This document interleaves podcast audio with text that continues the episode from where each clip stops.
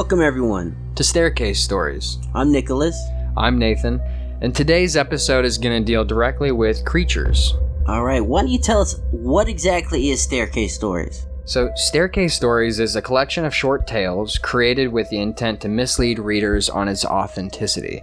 So, in other words, there's going to be three stories to every single episode, and your job is to guess which one is true. Kind of like two two truths and a lie, only this time it's one story that's true amongst the three. All right, I, I think I should be able to tell which one is false and which one's real, bro.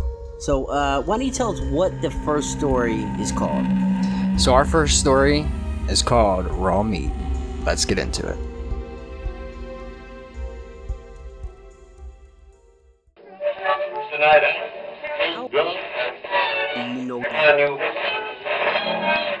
Well do you know your neighbors? We all live next to someone, but do we really know who they are? Do we really know what they are? Anything could be happening in those four walls. Witnesses Stephen learns this lesson the hard way. Stephen had never really talked to Mr. and Mrs. Gonzalez, no more than the friendly neighborhood wave when passing to check the mail or open the garage. They seemed so normal. No one ever talked about them, but suddenly, everyone was. Mr. Gonzalez had recently died of a heart attack while mowing his lawn.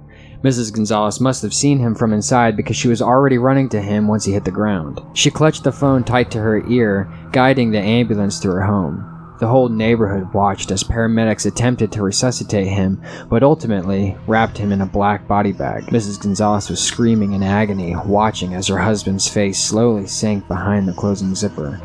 The paramedics lifted the body into their van, and it was over. He was gone. One night, as Stephen was taking out the trash, he heard a loud boom in his neighbor's backyard. Frozen, Stephen told himself it was nothing. He decided to head back in when he heard a man's voice scream no. He went next door to make sure everything was okay. Fearing something may have happened to Mrs. Gonzalez, he called the police. They advised him to stay there, but he couldn't. As he drew near to the basement's entrance, he could hear something moving inside. Curiosity overtook Stephen like quicksand, and he descended the staircase. As he made his way down, he noticed a horrible smell. His imagination began to conjure images of Mrs. Gonzalez horribly disfigured just out of the reaches of light. Stephen began to panic and ran back up the stairs, only to have it slam in his face. The force knocked him down the stairs into total darkness. Gathering himself up, he felt around for a light switch and flicked it on. A soft, blinking light permeated throughout the darkness, revealing the contents of the basement. Raw meat lay strewn about the floor, and solving the mystery of the stench. A cleaver nearby had been forcibly dug into what appeared to be bone, the skin freshly stripped. The hell have I gotten myself into? thought Stephen. Suddenly, a low voice sounded from somewhere nearby. Help! Stephen froze, but his eyes quickly darted around the room, attempting to locate the voice. Hello? Stephen whispered back. Please, help me. The voice whispered again. Stephen began moving towards the sound. He approached a blue tarp that outstretched across a large square box. He hesitated to remove the tarp. Another barrage of horrible images danced around his head. Pushing those thoughts aside, he quickly ripped the tarp away from the box underneath. Stephen looked in horror at his discovery. A small, heavily rusted cage lay on the floor. Bones could be seen all around, bits of joints and flesh still attached. Dried blood lined the outskirts of the cage as if someone had poured it over top. Although the outside of the cage mortified Stephen, what was inside was much worse. The creature in the cage appeared to be a man, crouched on all four limbs. At first sight, Stephen assumed the man was wearing some sort of coat, but as he got closer, he soon realized how wrong he was. Thick fur, matted in knots, ran all the way down the man's back. It continued traveling to his hands and feet, where chains were added as a secondary form of restraint. The strangest oddity was the man's face. Two large, blue eyes beamed from under his woolly fur. Every inch of his face was wrapped tightly in hair. Stephen couldn't help but stare until the man spoke again. Help me. She'll be down here soon. No time to think. Stephen attempted to free the man from his prison, but the cage was locked. The key. Over there. The man said, pointing across the room. Stephen dashed for the keys and quickly began opening the lock. With one lock down, only the chains remained around his feet. Hurry, hurry. The man said frantically. Stephen managed to get the chains off his wrist and ankles, but noticed the man didn't move. Stephen could see the prisoner fixed on something in the room. He quickly turned only to see Mrs. Gonzalez standing in the middle of the dark basement. He's a monster. You wouldn't understand. She said as she pulled a gun from behind her. Don't do this! But it was too late. As Mrs. Gonzalez approached Stephen's lifeless body in the cage, she realized her captive was gone. Moments later, sirens were heard on the streets above. When the police arrived, Mrs. Gonzalez walked them into the basement. She told them everything that happened. Her neighbor Stephen attempted to rob her in the night. Wow, that I really enjoyed that story. Whoever edited that, I think did a damn good job. Who did edit that? Uh, I think it was a guy named Nicholas Bowling. I Yeah, he's good. He's good at editing.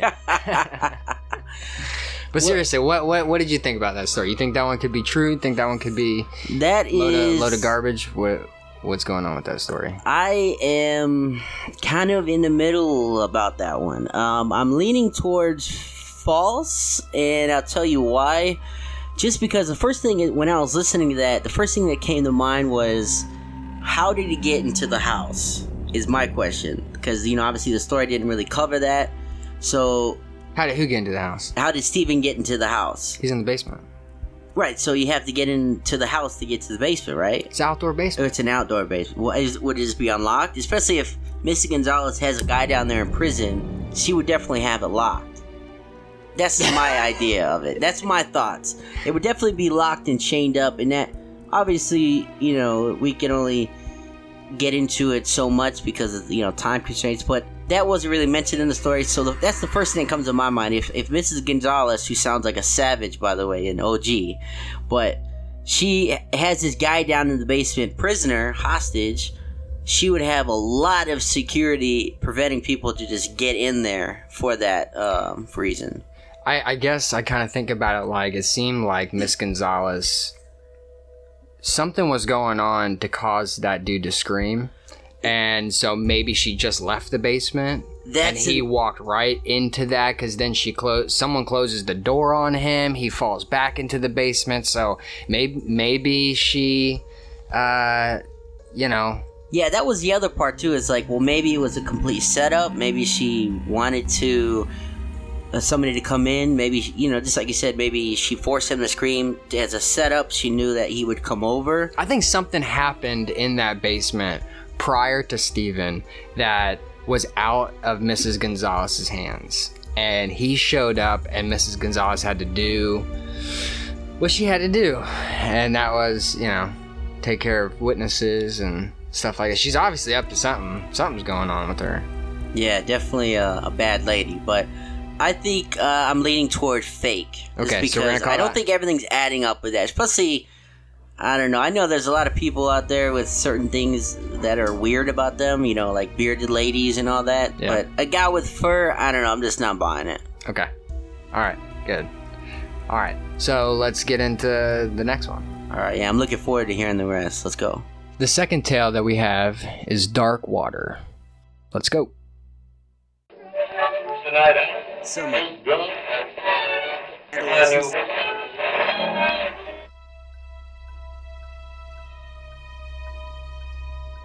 Summer camp, a time when young adolescents discover themselves. Friendships kindle and experiences of a lifetime are in abundance. Not all kids are friends, though. Take Eliza and Autumn, rivals who, in the end, will find out what it means to race for their lives. Faster, said Eliza to herself. Paddle, paddle, paddle, she continued. Her kayak glided over Crystal Lake like a sharp knife. The relay race was almost complete. Sweat dripped from Eliza's brow as she pushed and pulled on her oars. The finish line was now in sight. Closer and closer it approached. She could already envision the trophy in her hands. On your left, a voice suddenly called out. Turning in the direction of the voice, Eliza watched as Autumn Wheatley drove powerful strokes through the water and sailed right past, smiling as she did. Panic set in as Eliza pushed harder to win the race, but to no avail. Autumn won by an inch. Defeat set in as Eliza's tired arms dropped her oar at the finish line. Eliza hated losing, especially to Autumn. The two had been campers at Camp Gilman for the last three years, and each year they grew to dislike each other more and more, starting as friendly competition and ending as true camp rivals. The relay race was over, and the award ceremony began. Autumn won, again. Eliza watched as the famous relay gold medal was placed around Autumn's neck, while the silver was placed, traditionally, around her own. As night quickly approached, all of the campers headed back to their cabins. After nightfall, everyone tucked into their beds for the night. Autumn, you awake? whispered Eliza. No, returned Autumn flatly. You cheated, said Eliza, louder than she intended. What? replied Autumn. How? I don't know how, but I know you did, said Eliza. Whatever. You're just being a sore loser. Again, said Autumn, turning over in her bed. Prove it. Race me now. The counselors are asleep, demanded Eliza. You're joking. I'm not proving anything, Autumn fired back. Eliza thought for a moment and proposed a bet. If you win, I'll give you my cantina card and make your bunk for the rest of the week. Mm, no thanks, replied Autumn.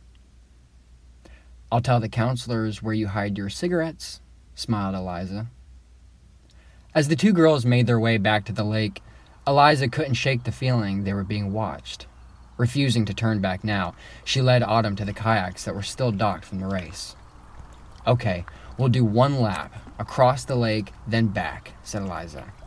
Fine, but when I win, you admit you're a loser and can never beat me, replied Autumn. Deal, agreed Eliza. As each girl readied their kayak, they took turns counting down from three, three, two, one, and they were off, both paddling as fast as they could, each determined to win the impromptu race. Darkness surrounded the girls, which made the water look black and gelatinous.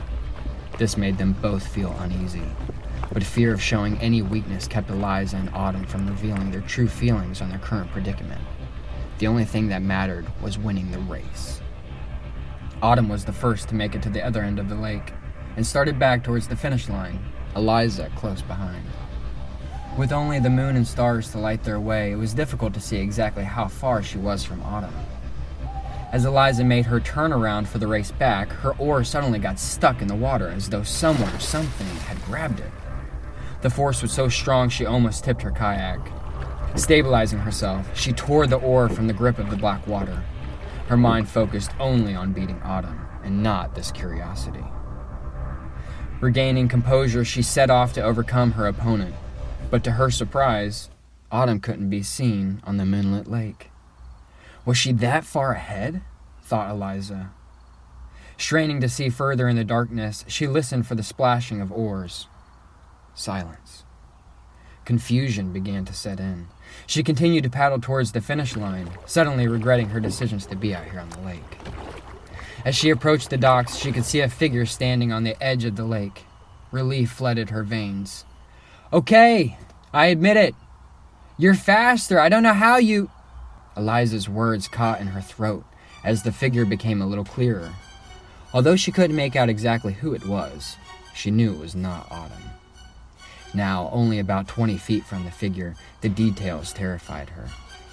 Hunched in the darkness, a man could be seen his skin reflecting the moonlight.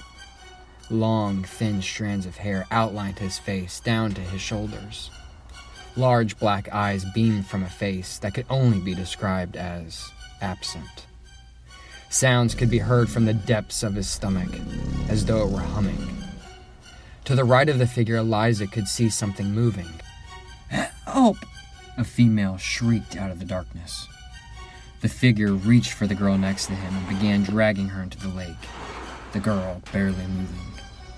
Eliza watched as its body descended lower and lower into the black water. She didn't know what to do. She couldn't make sense of what she saw. The figure moved directly under Eliza's kayak as she unknowingly held her breath. After what felt like an hour, Eliza paddled to the shoreline. She quickly jumped out onto land and ran to where the figure had been moments earlier with Autumn. Lying on the ground was the gold medal from the relay race. Looking out on the lake, She smiled as she picked up the gold medal and placed it around her neck. Eliza had finally won the race. Hmm. All right, so this one actually has me really thinking about. I, I'm just gonna tell you right off the bat. I think this one is probably the true one, and the reason why I say that is basically because it's more. It's completely believable, just because there's really nothing um, too crazy or paranormal about it. I mean, A guy walking underneath of her boat isn't paranormal. No, I, I mean like it's possible. You know what I mean? Like, Okay. there's a guy could be swimming out there in, you know, I mean it's unlikely, but it's it's it's possible. Is my thing. So I think this one is probably the one that is uh, the one story that is true out of all of them. Okay. Uh, so that's that's my I'm gonna it's my final answer on it. I think I'm gonna stick with that. Final answer? Yeah, final answer. Locking it in? Lock it in. All right, well, let's move on to the final story that we have. And this one's called Walking Distance. Let's do it. Ever been country? Ever been to a foreign country? It can be full of exciting adventures and sights to behold, new people to meet and places to explore. But for Lindsay and David, they'll have one adventure they wish they never had.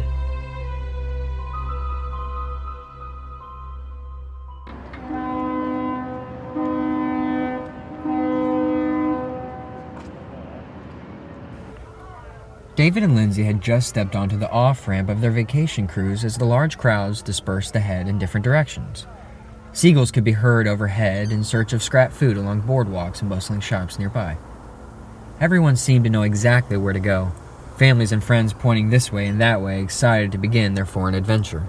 I'm starving. Let's get food, said Lindsay to David. Me too. Let's grab a seat over there and see what's around, David said, pointing to a bench a few feet away. As David began to pull out his map, Lindsay had already had her phone searching the local cuisine. Well, looks like some options on the next street up ahead. It's in walking distance, said Lindsay. But David didn't hear her. Instead, he was distracted by the hustle and bustle of the crowds. He began to feel uneasy. Being in a new place is exciting, but also terrifying. David, did you hear me? asked Lindsay. What? Sorry. Are you okay? Yeah, you know I don't like crowds. Alright, well, let's get to the restaurant. As they made their way through the busy street, it was impossible not to bump shoulders with strangers. Quiet excuse me and pardonne were exchanged amongst passerbys. David held one hand on Lindsay's and the other tight on his luggage. So when he felt pressure on his pant pocket, he knew someone just went for his wallet. He had always heard of something like this happening, but never thought it would happen to him. My wallet! Hey! shouted David, attempting to see over the crowds. What? screamed Lindsay as David pulled her arm along after the thief. David could see a small figure running and weaving through tourists ahead, but no one seemed to notice whoever it was. This was the thief, David was sure. Lindsay called for David to explain what was going on when suddenly he pulled them into an empty alley. In the distance, the couple watched as a small child ran into what appeared to be a sewer. The entrance was big enough for a large man, but obvious hesitation persisted upon David. David, stop! What's going on? demanded Lindsay. That kid, he stole my wallet, exclaimed David. What kid? He ran in there, David said, pointing towards the dark hole ahead. Well, you're not going in there. Maybe he ran back to other people who were waiting for you in there. I've read those things happen. Lindsay, I have to get my wallet back. My ID, my credit cards. The only photo I have of my dad is in that wallet, David finally said. No, we have to call the police. They can get it back for us, said Lindsay. And say what? Another tourist got pickpocketed? No, I'm getting my wallet back now, said David as he began to inch towards the dark entrance. David, don't! screamed Lindsay. Stay here, I'll be right back, said David over his shoulder. As David entered the dark tunnel, he could hear scurrying in the distance. Hello? Hola! Mi amigo! Kid, I need that wallet, okay? You can keep the cash. Uh, The dinero! It's yours. I just need my wallet. No policia! yelled David, attempting to conjure as many Spanish phrases he could remember. Suddenly, laughter could be heard in the distant darkness, and terror began to take hold of David. He could hear fast footsteps approaching and braced himself for impact. But nothing hit him. It was as though whatever was running ran right past him. Summoning the will to move, desperate to regain his stolen wallet, he ran after the footsteps. The crushing darkness was disorienting. He outstretched his arms, not wanting to hit a wall. Tripping over something in the empty tunnel, David fell hard to the ground. He felt around to find what he tripped over.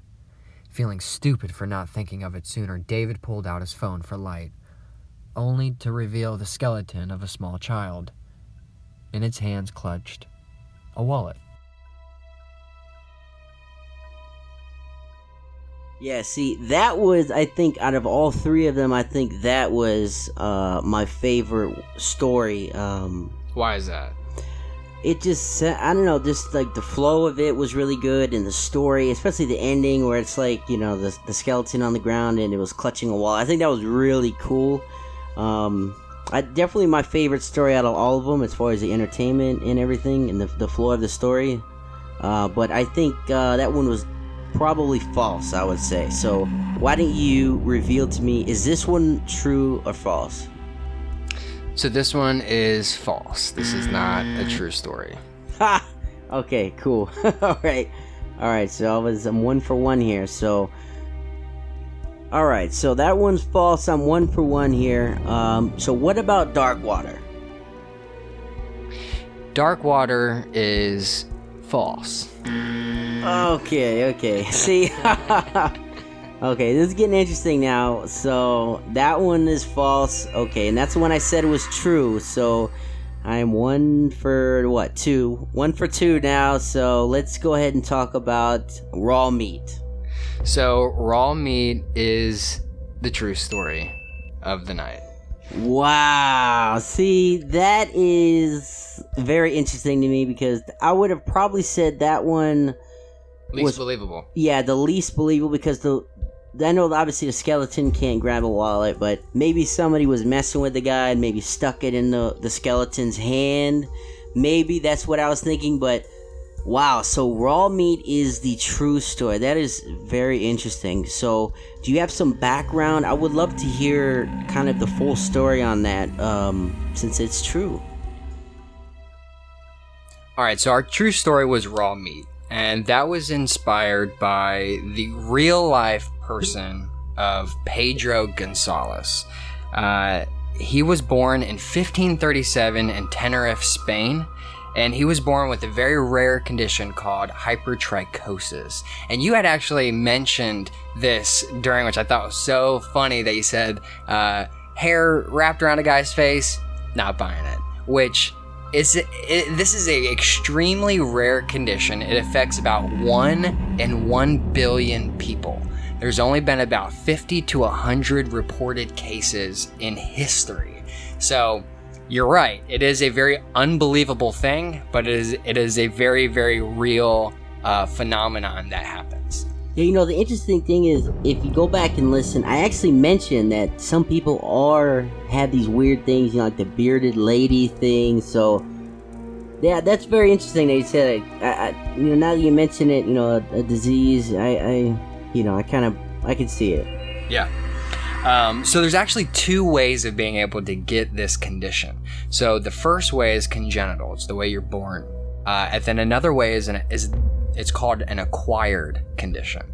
So you can get this if you have cancer or if it's a um, uh, side effect to a medication. So just because you weren't born with hypertrichosis does not mean that you won't end up with hypertrichosis, which is, and, and hypertrichosis actually literally translates to too much hair. And um, we another term for it today is called Ambras syndrome. So that's that's the, the the most current form of that that condition. It's called Ambras syndrome. But back then they simply called it werewolf syndrome. So uh, little is known about Pedro's parents, but what is known is that he was sold into slavery by some guys. Uh, they they were not pirates, but they they were people who deal with the boats and ships and things like that. And they his parents sold him uh, to these to these men. And you got to think this is a very hairy child. This is back, you know, back in the 1500s. Um, any kind of oddities that you would see, a lot of times they believe was the devil or some sort of monster or a beast, and they actually called these um, these people who had this disorder, although it was so rare and there were so, uh, so few, the few that that were found and, and known about, they called the wild men.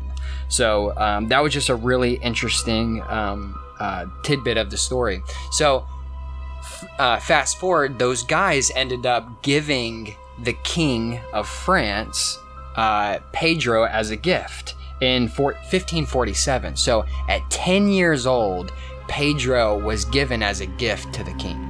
And the reason why this is so um, normal, I guess, for the time is because royals would collect oddities, and the the more odd the object or the um, person was, the higher class or the higher um, like style of uh, you know wealth that a royal would have. So the stranger the oddity, the better it is for the royal.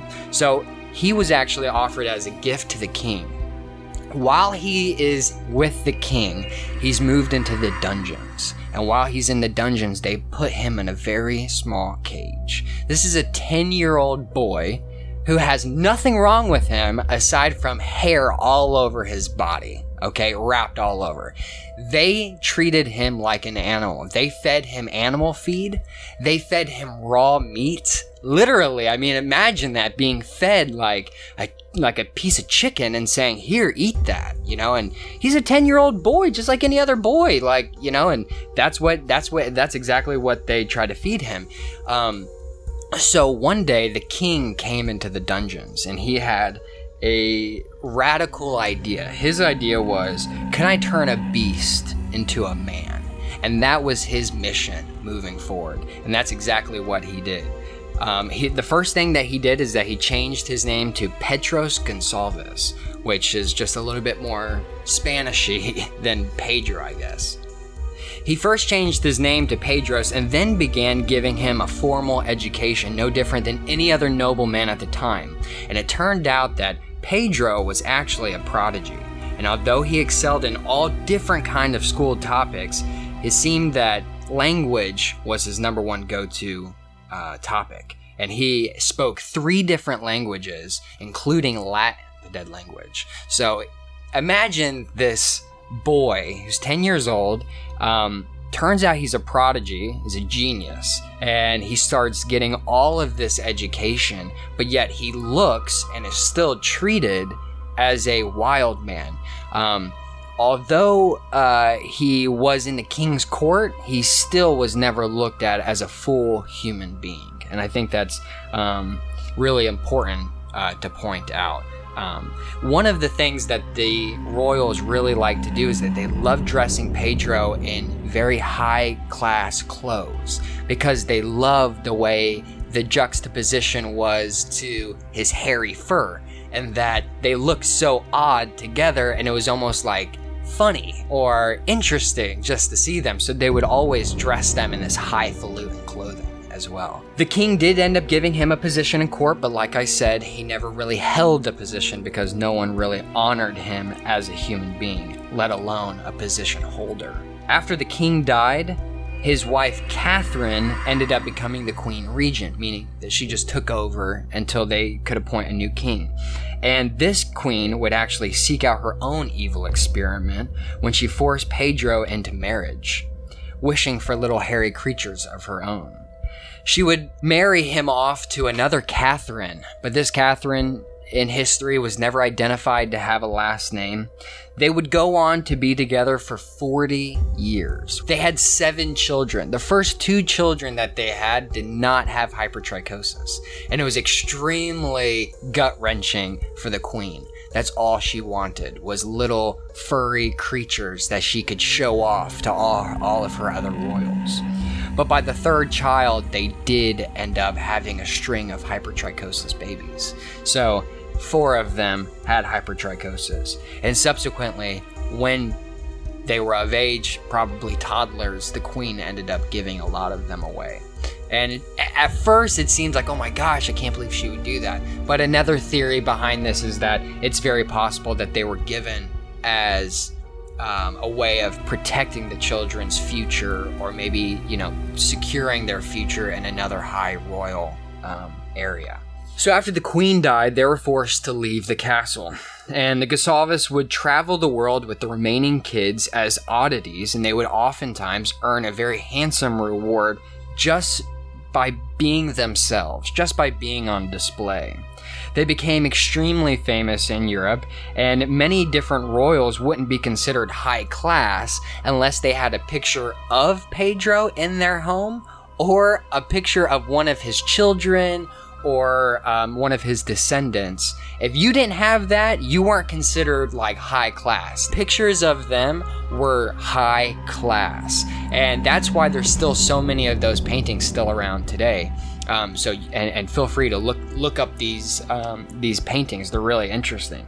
And speaking of the paintings, there's one painting in particular where his wife Catherine is putting her hand on um, Pedro's sh- shoulder, which is an indication that there was some sort of affection towards each other. That was like um, a gesture of um, affection back in those times. A lot of times there was no affection between marriages, there were arranged marriages, but the idea behind it is that they actually really did love each other. And I think what's so important about that is that this was a hairy person. This is a guy who is extremely odd in his appearance, and Catherine historically was a very beautiful woman. So, flash forward to their deaths no reports of their deaths at all. And the reason behind that is because they were not considered people. Catherine, on the other hand, there was some evidence to support when she died. Seem, seems that she died maybe around 1623.